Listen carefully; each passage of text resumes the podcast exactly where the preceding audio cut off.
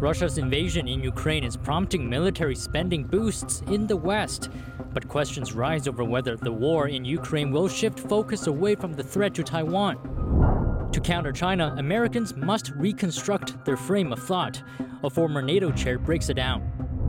Five more Chinese companies added to a U.S. blacklist that's for their support of the Russian military. A U.S. hypersonic missile fails a test in Hawaii. At the same time, China and Russia are boosting their own weapons development. Now, some are asking is the U.S. lagging behind?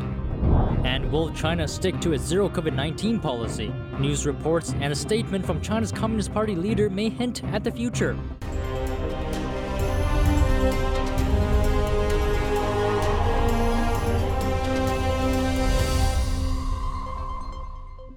Welcome to China in Focus. I'm Don Ma sitting in for Tiffany today. Terrorism is topping the agenda at the final day of the NATO summit. China garnered some attention with a tricky balancing act in place, but the whole summit is dominated by Ukraine war. Here's more. Leaders of NATO countries met for the final day of the summit in Madrid on Thursday, with tactics for countering terrorism high on the agenda. Today we will discuss how NATO can address the causes of instability and step up our efforts in the fight against terrorism.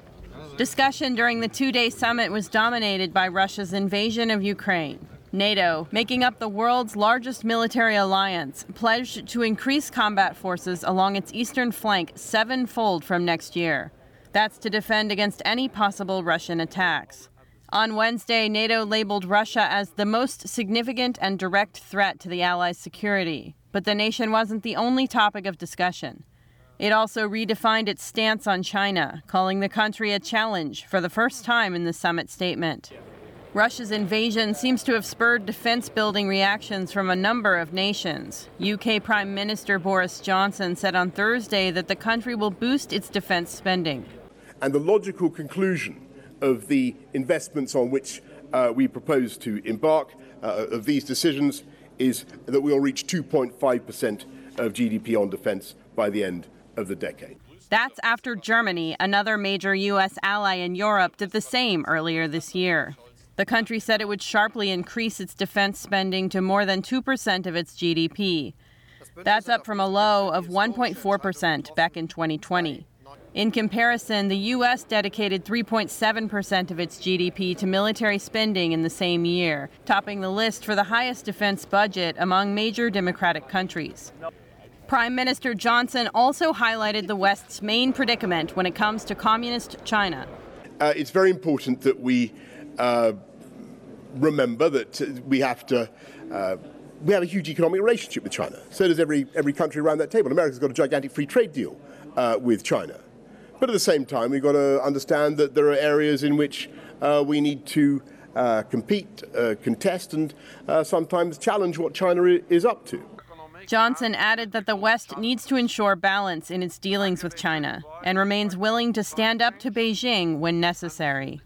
Beijing responded to NATO depicting China as a concern, accusing NATO of being full of Cold War thinking and ideological prejudice. A spokesman for Beijing described China's military development as normal. British Foreign Secretary Liz Truss is speaking out on China during the NATO summit in Madrid. She warned the Chinese Communist Party not to invade Taiwan and urged the West not to become strategically dependent on China. Here's more from NTD's Eddie Atkin. Foreign Secretary Liz Truss has issued a warning to China that any attempt to invade Taiwan would be a catastrophic miscalculation. Speaking at the NATO summit in Madrid, Truss said Beijing was in danger of making the same mistake that Russia made in Ukraine. We need to think very carefully about the messages we're sending to President Xi. We've seen increased collaboration between Russia and China, and we know that China is watching Ukraine closely. Truss reiterated her call for Western allies to arm the self governing island, which China has long claimed, to ensure it has the means to defend itself in the event of an attack. I do think that with China extending its influence through economic coercion, and building a capable military, there is a real risk that they draw the wrong idea, which results in a catastrophic miscalculation, such as invading Taiwan. And that is exactly what we saw in the case of Ukraine, a strategic miscalculation by Putin. So this is why it's so important that the free world work together to help uh, ensure that Taiwan is able to defend itself and to stress the importance of peace and stability across the Taiwan Straits. Taiwan has been self-governing since nationalist forces fled there in 1949 after the communists took control of China.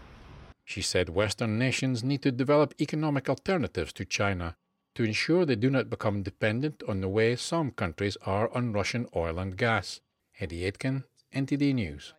A spokesman for China's foreign ministry responded on Thursday, saying the British foreign secretary's remark lacked basic common sense.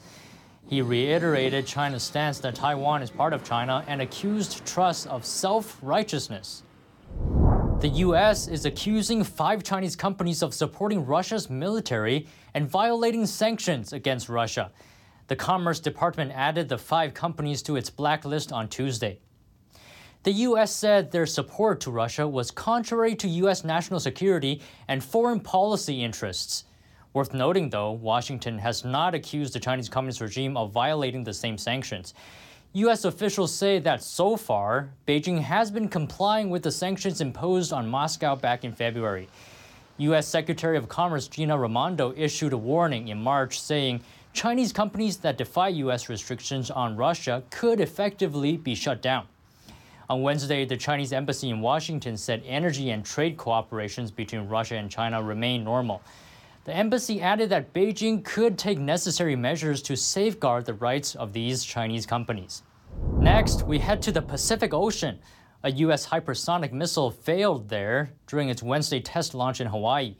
Bloomberg reported that the misfire was due to a malfunction after the missile's ignition. Pentagon spokesman Tim Gorman also mentioned the incident briefly, saying that anomaly occurred following the ignition of the test asset. The Pentagon added that the department was unable to collect data on the entirety of the planned flight profile. Concerns have been on the rise over the somewhat stumbling development of the U.S. hypersonic weapons. Wednesday's setback follows another one in October of last year involving a booster rocket. On the other hand, China and Russia are investing heavily in the same field. Russia has also used its hypersonic air to ground missiles during its invasion of Ukraine. For China, Successful hypersonic missile flights totaled over 25,000 miles in more than 100 minutes last year. Even North Korea has launched two hypersonic missile systems with flights topping several hundred miles. Hypersonic weapons are designed to evade conventional missile defense systems, and these weapons can even carry nuclear warheads. The man credited with transforming Hong Kong from a politically free global hub to one that is tightly grasped by the Communist Party is paying a visit. Chinese Communist Party leader Xi Jinping is in Hong Kong celebrating the day that started it all. NTD's Chen Wu has the story. Chinese regime leader Xi Jinping arrived in Hong Kong Thursday, one day ahead of the 25th anniversary of the city's handover from Britain to China. This is his first trip outside mainland China since the pandemic began more than two years ago. Since Britain returned the territory to Chinese rule in 1997, Hong Kong has been a special region that is governed separately from the rest of China. But the Chinese Communist Party eroded that distinction.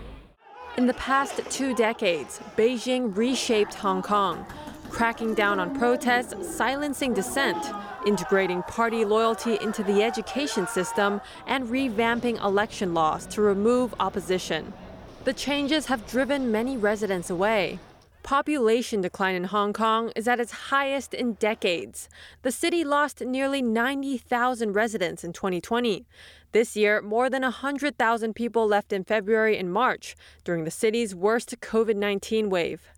Beijing maintains that China's ruling has restored stability to Hong Kong following mass pro democracy protests in 2019. But for many in the US and other democratic nations, the communist regime has undermined the freedoms that made it an international finance hub. In apparent reference to the earlier protests, Xi Jinping said on his arrival that Hong Kong has overcome many challenges over the years, saying the city's been reborn from the ashes with vigorous vitality. While tens of thousands of protesters marched during Xi's visit five years ago, no protests are expected this year. Chenny Wu, NTD News. China is holding firm to its zero COVID 19 policy. Chinese Communist Party head Xi Jinping said Tuesday that China will stick with the strategy even if it means a temporary economic setback. He made the comment during a visit to Wuhan, the original epicenter of the first COVID 19 outbreak in 2020. Some of the first documented cases of the infection were found at a wet market in the city. Xi Jinping also called the idea of coexisting with the virus through vaccinations and herd immunity disastrous for China. China's zero COVID 19 policy aims to cut off the spread of the virus completely through confining people to their homes, mass virus testing for residents, closing schools and shops, and suspending public transportation. The day before Xi Jinping's speech, news about the policy triggered alarm bells in Beijing. It all started with an announcement on Monday that the zero COVID 19 policy could last five more years. State media outlet Beijing Daily first published it, citing an official. Though the newspaper later removed the five year time reference, the outlet's president responded to questions later, blaming the incident on a staff mistake. But some have taken issue with the explanation. That's because another state media called Beijing Satellite TV also reported that the policy could last five years. A related hashtag was viewed nearly a million times on Chinese social media before it was removed. And here to shed more light on the NATO meeting is Mary Beth Long, former chair of NATO's high level group. To counter China, she talked about changing the frame of mind in the West. This refers to the definition of a war, but also to the divisiveness inside the U.S. Our own Tiffany Meier sat down with Mary Beth in D.C. at the International Religious Freedom Summit 2022. Here's more. In terms of these Pacific nations, you mentioned non military. For instance, we have the Five Eyes, which is solely intelligence. And then in terms of maybe more military, we have the Quad Alliance and now AUKUS. So do you see maybe more of these smaller alliances forming going forward if China increases, and it has been increasing its aggressiveness towards Taiwan?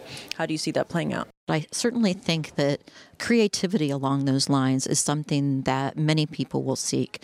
Uh, the, the the problem with today's conflicts, and particularly the conflicts with China, are that they really are diverse. You have um, you have aggressions uh, via cyber. You've got a space component. You have a maritime ground, air, the traditional geographic components. You certainly have an economic component. Um, you have an informational component, uh, sort of this idea of framing the narrative, telling the story all of those um, represent different challenges. And they're not challenges, frankly, that NATO and other existing organizations have had to deal with in the past, particularly given the economic and market strength of China. So I would envision that there will be really a myriad of different domains, different kinds of activities where different players in the region and outside the region will have either interests that coincide, or maybe no, on this one we're going to opt out. And that will require flexible arrangements, flex- flexible organizations, some creativity, I think, um, that will allow uh, a nation or a um, uh, private sector and public sector to play differing roles, and for those to come from bodies that exist, bodies that need modifications that already exist, and maybe even some new bodies and arrangements all of the sectors you mentioned kind of fall into China's unrestricted warfare, right? So exactly. the 1999 two PLA generals wrote this book, and the whole kind of premise is to break a country from within so that you don't even need to bring in your military might. And so, from the Chinese Communist Party perspective, it's kind of a really top down approach where every single segment, company mm-hmm. is involved. But when it comes to, especially the US defending against that, a lot of our departments don't actually communicate with each other and kind of miss that. So, going forward, how can the US defend against it before we even get to that military part? Oh, well, you hit the nail on the head on that one. Um, it's not just that we don't communicate internally, but we have our authorities, our processes, our very institutions, uh, in, in many cases, uh, may even be legally prohibited from acting in concordance with one another. Certainly, we don't have the ability to to basically take the Chinese approach, which is not only whole of government and all of government, but all of private sector, all of everything at my disposal. I'm going to basically do an all out, all fronts confrontation. Uh, you're exactly right. And this is our biggest challenge as a nation, and it's it's it's frankly multiplied uh, once you add NATO and other nations to it.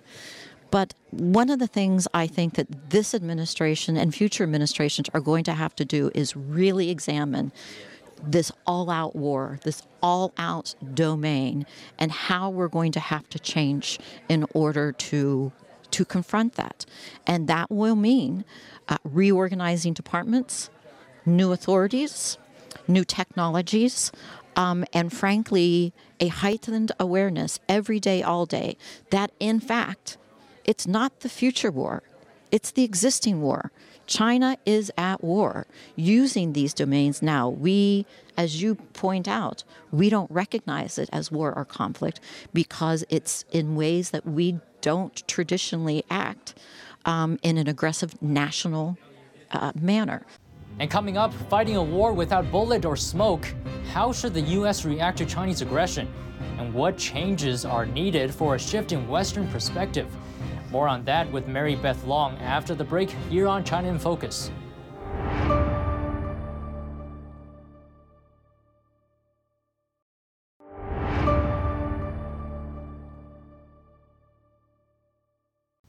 Welcome back to China in Focus. I'm Don Ma, sitting in for Tiffany. China is at war with the West, but much of the West says it doesn't see the situation as a war. In the second part of her interview, Mary Beth Long brought up some actionable steps for the U.S. to react as a whole nation while maintaining its values. Here's more. Given that the U.S. and like-minded democratic free market countries can't use, say, unrestricted warfare right against China, what can we do? You've mentioned some of them, but what would be some actionable steps that could be implemented?